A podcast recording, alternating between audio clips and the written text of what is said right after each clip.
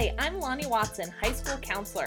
And I'm Jerry Mack, high school principal, Welcome to our podcast, The School Office. where we give tactical and practical tips for working in a high performing public school. We have been to all the conferences, we have read all the books. We are tired of hearing from experts who are not in the trenches working with students, parents, and staff every day. So if you want to learn about all things that work for us in our profession, you're in the right place. Thanks for joining us. This is The School Office. All right, Jerry, I saw a tweet this morning. And so I decided today we are going to title this The Disruption We Needed. And I know that sounds kind of morbid. I didn't want a pandemic for a disruption we needed. Uh, but the quote goes like this In the rush to return back to normal, we need to use this time to consider which parts of normal are worth rushing back to. So I kind of want to talk today about disruption we needed educationally and a disruption we might have needed on like the family level and in our houses. And that just hit me like the ru- the rush to return back to normal. We need to use this time to consider which parts of normal are worth rushing back to because I can tell you in my life there's some parts that aren't worth. Like slowing down Mhm. might not kill my family right now. right. Well, it's it's for sure been a dis- disruption. I'll, I'll give it that. But yeah, there's the. Um, I don't know if it's a social thing. Those activities that uh, rush to get your kids to this practice, and then quick get them to the guitar practice, and quick get them to the soccer, and get them to the.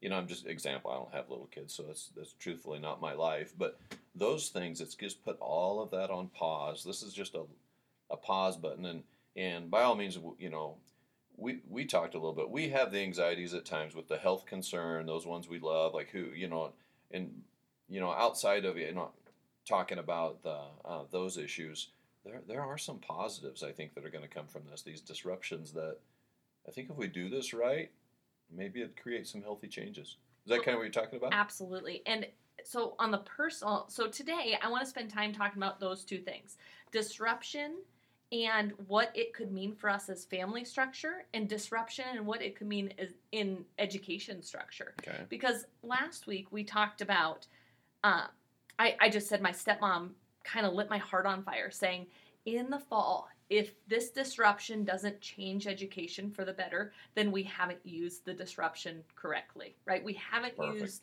the pandemic, we haven't used all the hard things, the stress to really change because education has needed to be drastically disrupted and it could be an opportunity for us to just figure out a way to light a fire under kids and teach in different modes and and figure out do we need to be in the in the building five days a week can we do other things with students um, so i think disruption and slowing down right now could end up being a positive and that's kind of what i want to talk about today A- Agreed. Uh, So, kind of what you just said there is if we come back to education next fall, we're brand new school year, and if we come back and we're doing the exact same thing we did we were doing last fall, we missed an opportunity.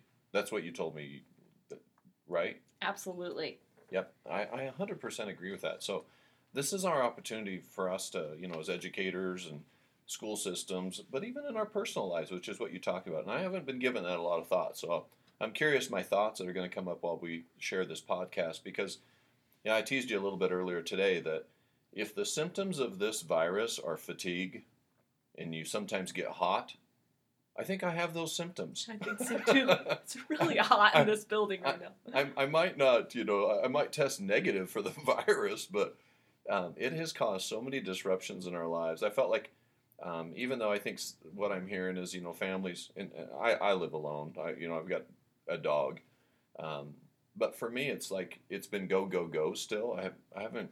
I'm really a little bit jealous to get the quarantine time coming up. So that that I'm just being honest. That's not to feel sorry for me. That's just the if this if this podcast is the school office, that's what's happening with the school offices, and I know it's no different with you, other than you've got little ones at home. I don't. Mhm. So when I do go home at night, I can.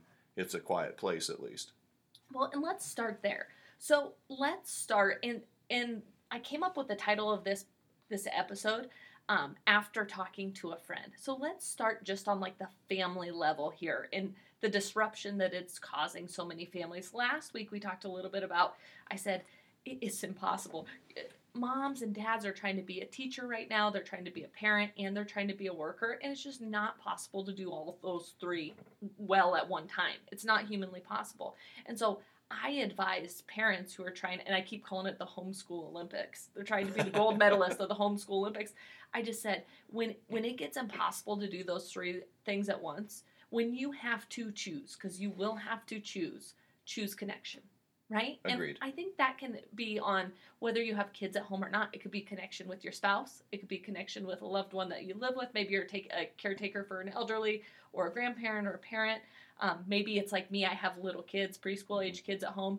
Um, it's pause, right? We have the time right now, and sometimes I think we don't connect because there's just not enough time, right? Where you got gymnastics and we got swim team and we got soccer coming signups in the spring and the kids have to eat their fruits and vegetables and you better eat it before bath time and then and it's like okay so we have more time in the day to pause and choose connection whether it's taking our dog for a walk um, facetiming a grandparent um, i don't know i'm just interested in the fact the world has been going moving so fast and uh, we are just able to do so many things at once now maybe this is the disruption we needed at the home level to choose connection and to connect and do puzzles and um, just slow down a little bit.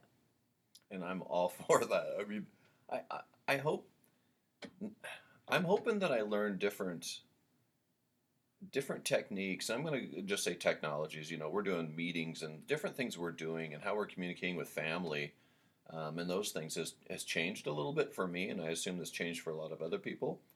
So I'm I'm hoping this is a learning opportunity as well for all of that. Um, it's just I haven't quite comprehended just all the different areas of, of our life that this disruption will have an impact on for the better.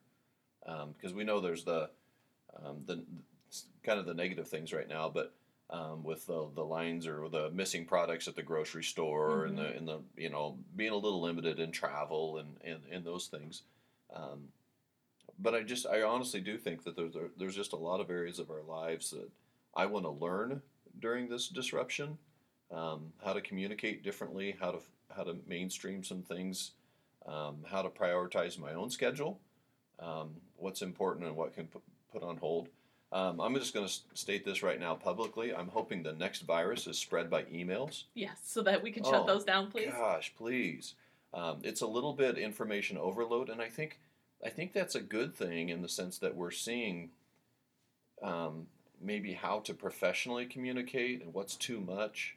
Um, yeah, I, I think we're going to figure out like how to organize our, our emails. It's going to force me to uh, do a better job of figuring out how to organize and, and uh, sort and filter emails. Um, yeah, there's just there's there's a lot. The sad part for me is the some of the lack of, of communication, the face to face interactions with Mhm. um, some elderly people in our community that are really close to me. That you know, I just feel like it's some of that's on hold, and and truthfully, they don't. Um, in my life, they um, you know, person I'm thinking about is a father figure to me, and and his his phone is still the flip phone, hmm you know, so he doesn't have we don't you know, there's no Zoom, you know, there's no. So I'm hoping we can you know teach some of those things to other people too, but um, I just can't imagine.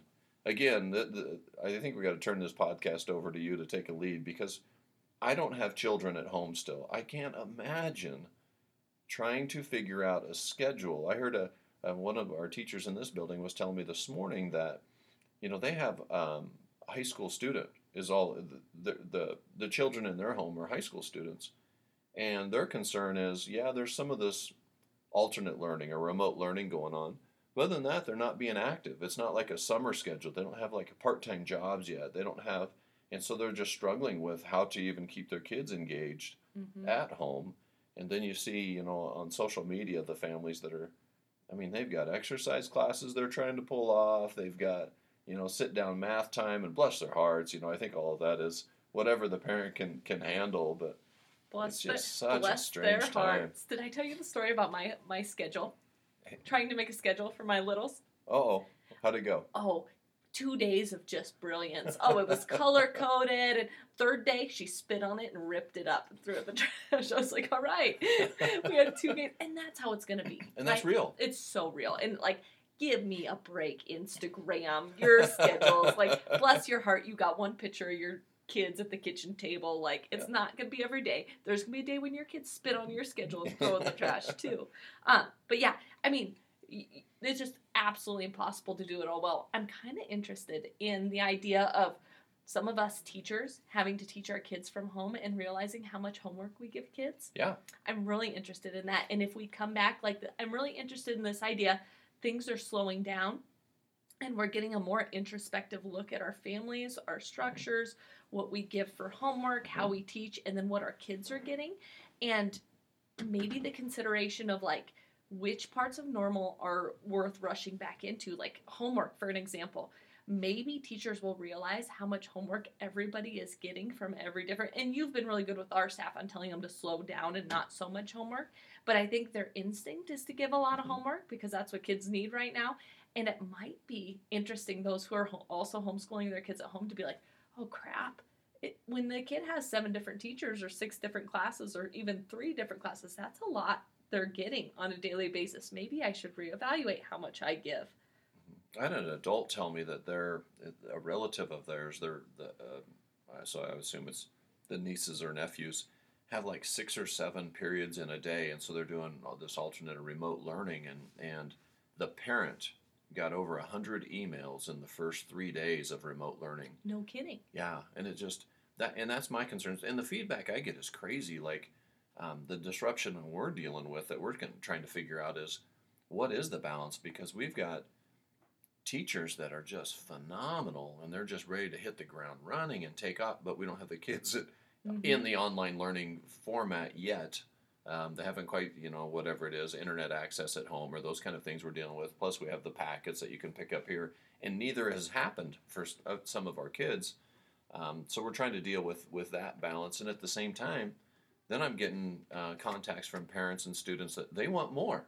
well, there's more out there. If you have the resources at home, go for it. But so I, I think it's a good reflection time right now of everything you're saying. It's a good reflection for students.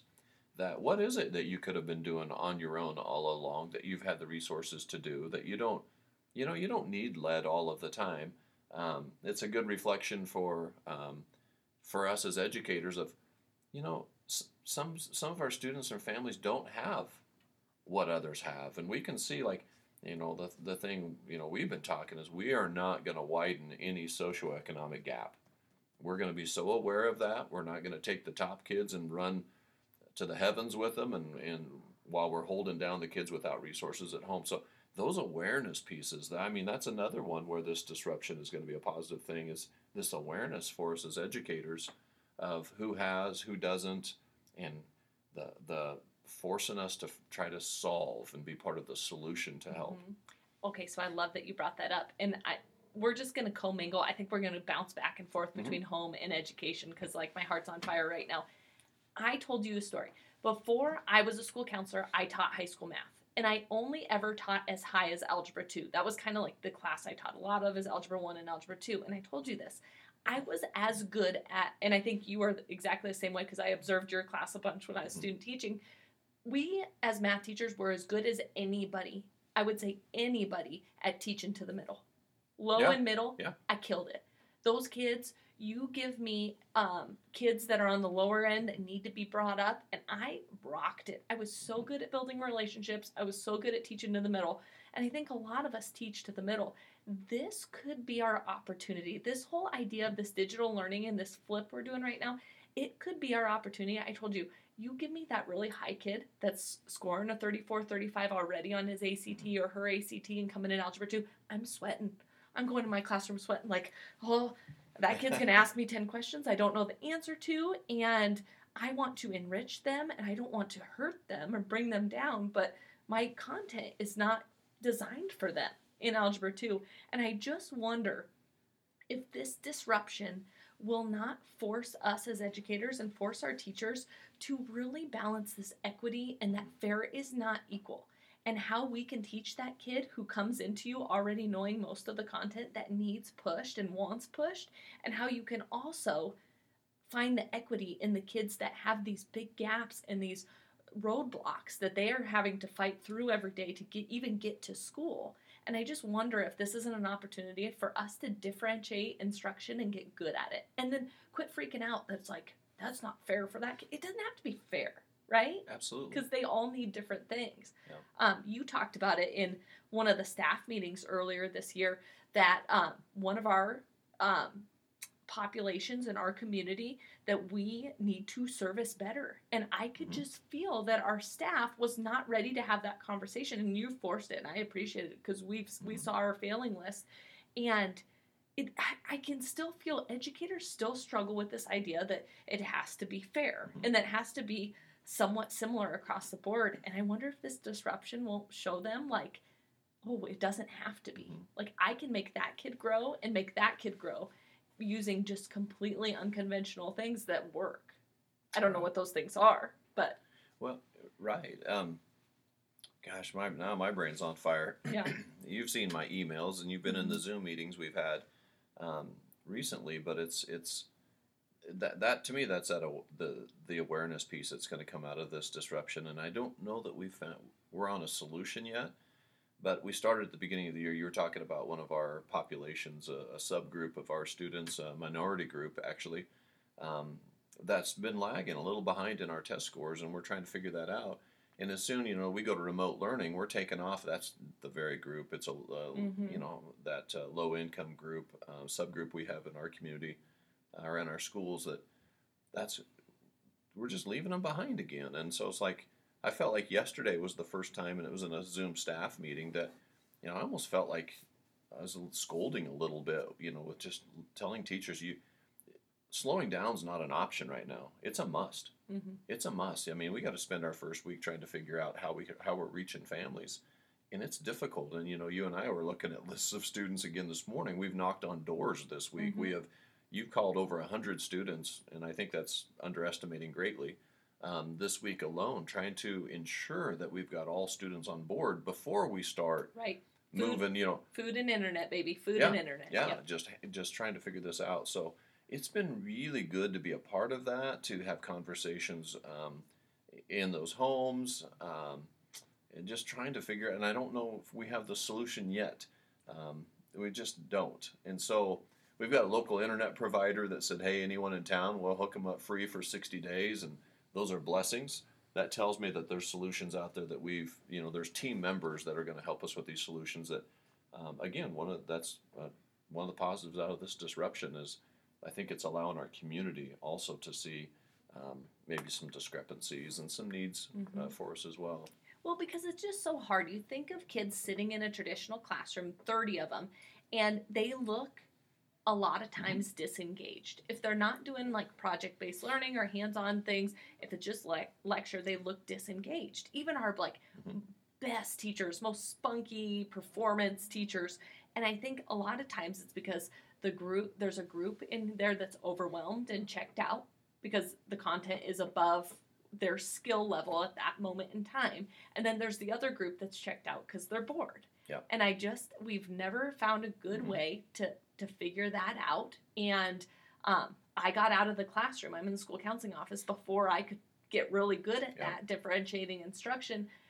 I'm interested in this disruption. I think right now is the time for us to slow down and make sure everybody has services. But once we get rolling, there will be some phenomenal educators in our district and across the nation that might figure some of that out. They might run with some different models for differentiating. They might this is this is a mode of instruction where it could be very individualized and it could be very project based and it's scary to make that big of a disruption when you have state testing looming and all of a sudden that's been lifted from us. I'm just I'm excited. My heart's on fire for that idea.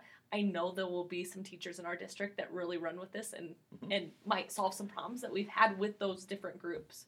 In my my email yesterday afternoon was um, because we have uh, a few teachers that have said, well, they've got students in their classes that are, they want more, Mhm. and we're we're still trying to get people on the bus right now before we really get it into gear.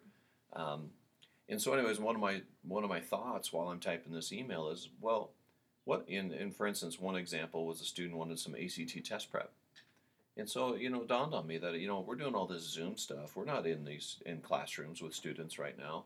Um, what if if the teacher has the talents and the time? Because you know, let's say we're in self quarantine here. You know, our teachers are, are maybe going to get bored. What if they just start offering? It doesn't have to be about credits. It doesn't have to be on a transcript.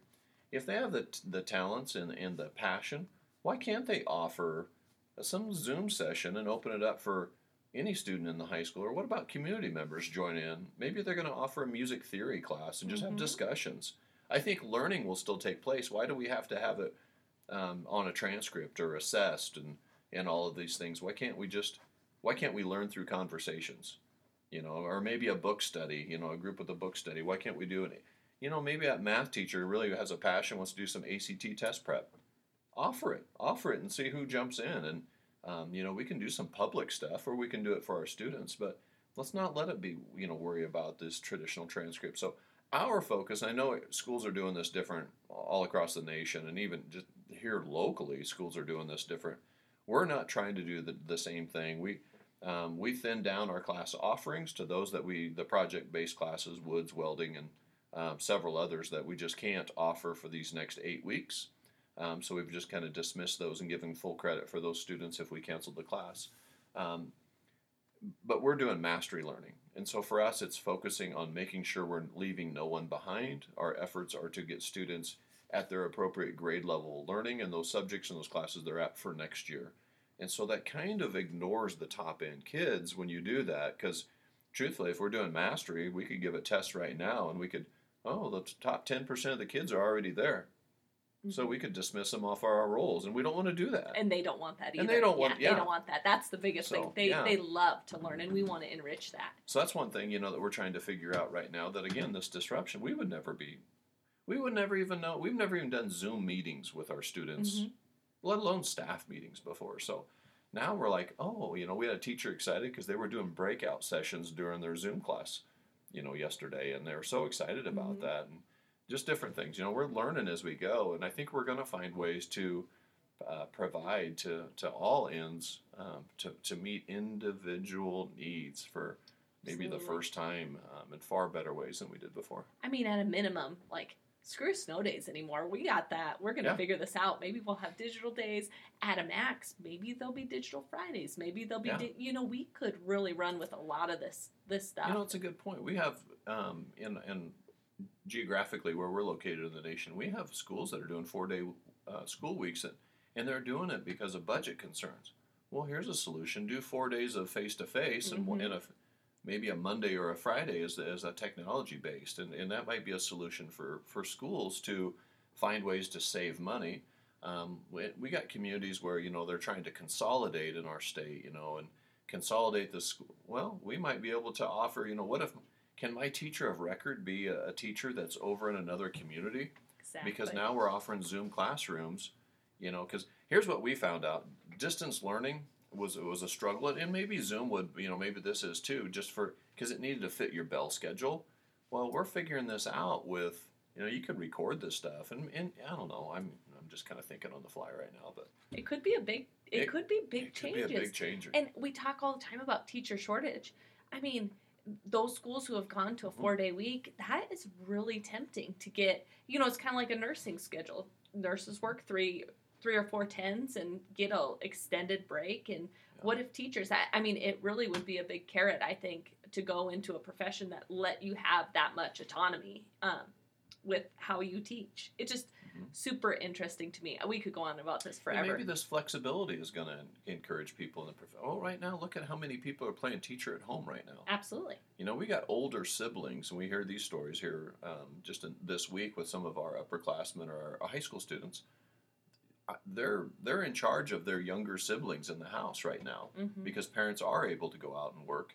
You know they're playing teachers, so maybe they're going to create an interest in education and teaching. Maybe this will help the teacher shortage. Look at all the parents and the people that are trying to teach their own kids right now. This Mhm. could be good for the profession as a whole. I think so too. Um, I want to come back to this idea of the family too. Okay. There's, I've got a lot of thoughts here on how we put a lot of pressure on ourselves as parents and heads of the household and coaches and teachers. Um, I'm kind of excited, Jerry, for the pause and the reflection when it comes to some of the group events we feel like our kids must do, right? Um, slumber party parties every other night. They're going. The kids are bouncing from house to house to house. I'm not against slumber par- parties, but having your own kids in your house, I mean, these elaborate birthday parties and how it's gotten to be where every kid needs a present as they go to these birthday parties. I bet some kids are, are sad they can't have these, but having like a family unit birthday party again, like, and just realizing the not the stress of having to get a frozen dress for every kid that comes over to your house. Um, I want to talk about sports. This idea that your kid needs to go to every single camp all summer to be better. I just don't believe it. I don't believe it. I think there's time to take a week to go to the lake. I think if you miss a few open gyms, um, you might we might even have kids that hone in their skills because they have to sit in their driveway and shoot hoops opposed to going and playing in open gym every night and they just sit there and shoot and shoot. Um, i'm super interested in the idea that i don't think kids are gaining as much as we think they are by being over in all of these activities especially when it comes to sporting activities.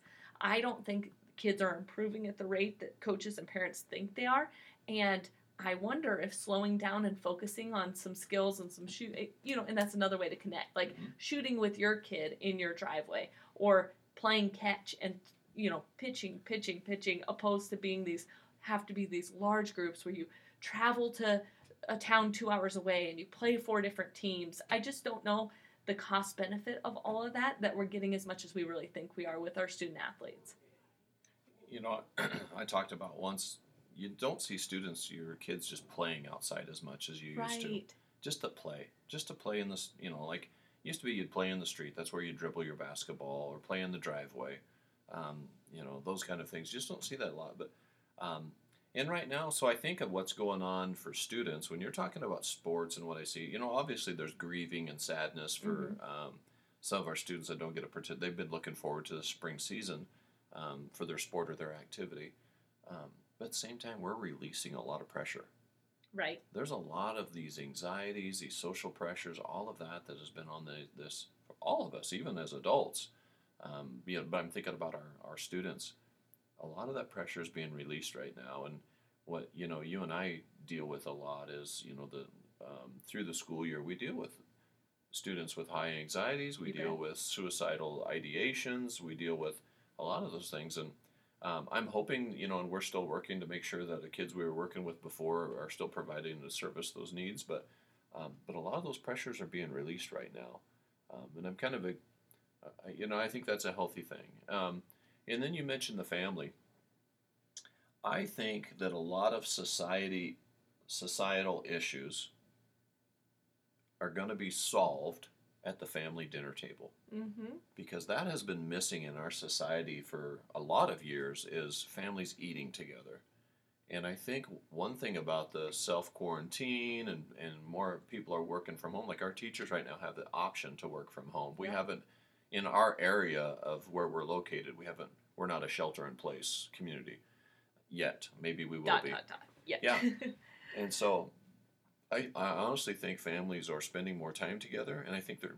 My hope is they're actually sitting down and using those things called the, the dining room table or the kitchen table, and they're sitting together and they're having meals um, together. They're having those conversations, and um, I just think that's been missing in our in our society a long time. I think so much uh, problems in the world would be solved at a family dinner table. I could not agree more. And you know what? In at my home, I'm doing a lot more of.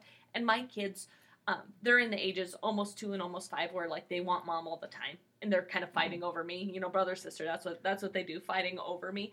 I'm I'm holding my kids a lot more. I'm hugging my kids a lot more. I'm reading to them a lot more right now because I have time. You have time. I have time. We're not Yeah. rushing from dinner to basketball. We're- Yeah. There's all these pockets in the day right now. Um, and I've still been able to come to work a little bit and be home a little bit. I'm kind of living both worlds right now. Uh, but I'm holding them more and touching. And I think for little kids, touch by their parents and that comfort is so so important and we know it builds brain cells and we know connection and when they're when they're older it might be you go for a drive. That's your connection right? You're in or you sit at the dinner table and you talk. There's just these pockets for holding my kids reading them a book touching um, playing. And I think play is so vitally important. Play is the meaning of life. And I even even sitting here with you, Jerry, like I'm like, what songs are you going to learn on the guitar in the next Yeah, eight weeks? yeah. You need to, right? Absolutely, absolutely. And maybe these kids pick up a habit. I'm thinking about our highest stress kids. Maybe they pick up a habit that they love. Like maybe they didn't realize they love to walk outside or be outside as much as they do. Or maybe they learn how to play an instrument. Or maybe they relearn their love for reading um, because it's not as forced anymore. Um, anyway, I'm just interested in all that. And, and we're a pretty rural community, Right. you know, and we're in the northwest corner of Nebraska, um, rural community. And um, I had two different adults yesterday, and one of them showed me the video where they're, uh, one's middle, I think they're middle school kids. Um, I think, yeah, both of the families were uh, middle school age students.